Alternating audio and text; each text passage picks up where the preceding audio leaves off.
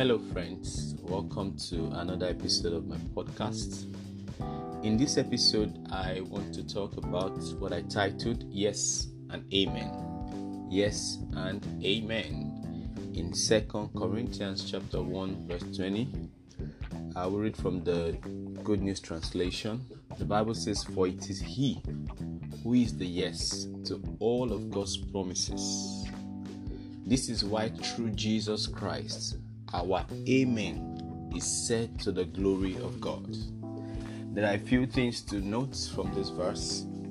The Bible says, For it is He, for it is Christ who is the yes to all of God's promises.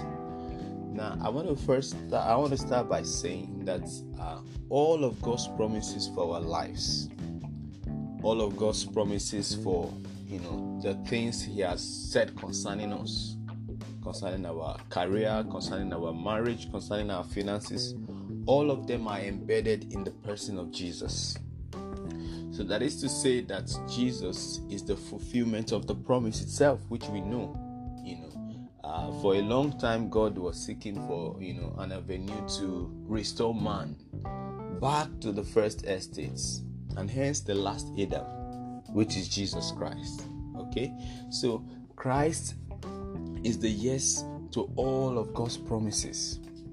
That means everything the Lord has you know spoken to us everything that he has promised us christ is the fulfillment of it now and that is why on our own part we receive right we receive of him we receive of he who is the yes to all of god's promises bible says that is why through jesus christ our amen is said to the glory of god and once you say amen amen is an affirmation Amen is a reality that so be it.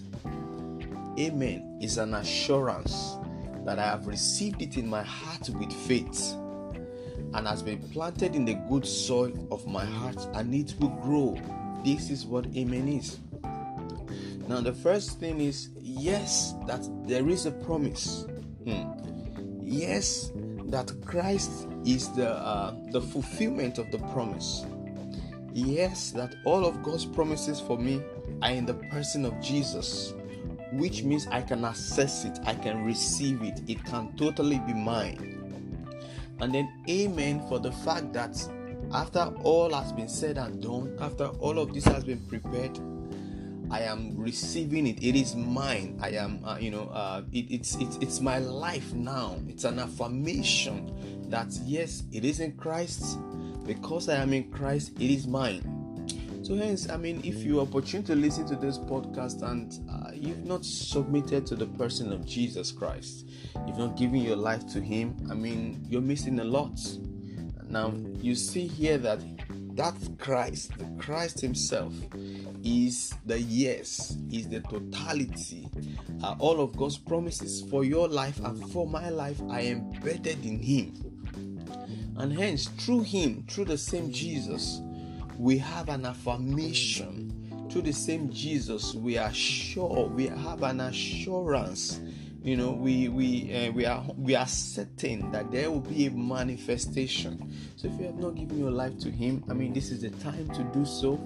Uh, there's no better time than now, you know, accept Him into your heart, confess Him as your Lord and your Savior. And if you are, you know, if you have Him already with you, I mean, hold on to Him because He's the yes to all of God's promises, and He's that, you know, uh, through Him you say Amen to the glory of the Lord. Can you say after me, Lord, I receive your promises for my life? This is my season of manifestation. Promises are coming to pass. I say amen to the grace that you have released upon my life. I say amen to the grace you have released upon uh, my finances. I say amen that you have re- uh, to the favor you have released upon my marriage. I say amen to the lifting that you have given unto me. For faithful are your promises, and I'm sure that you will do it. Thank you, Father. We give you praise. As I close this episode, remember, yes, and amen. Christ is the yes and amen. Christ is the fulfillment, is the yes to all of God's promises for your life. And hence, you have to, you know, uh, amen is the place of your faith also. Appropriate it with your faith and enjoy its fullness. God bless you. Thank you.